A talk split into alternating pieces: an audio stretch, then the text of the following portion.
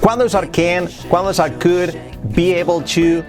¿Cuándo se usa cada uno? Hoy lo vemos en este vídeo.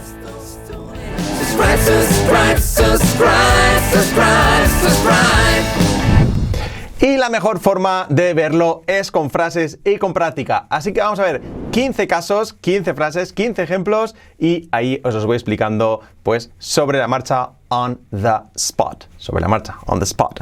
Así que vamos allá. Frase número uno. La más sencilla. Puedo hacerlo. Fijaos cómo es. I can do it. I can do it.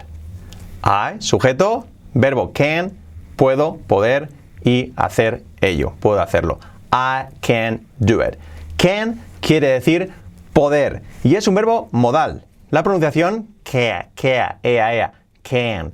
I can do it. Importante, como es un verbo modal, nunca lleva to después. Nunca sería I can to do it. No, I can y luego el verbo do it. Por lo tanto, I can do it.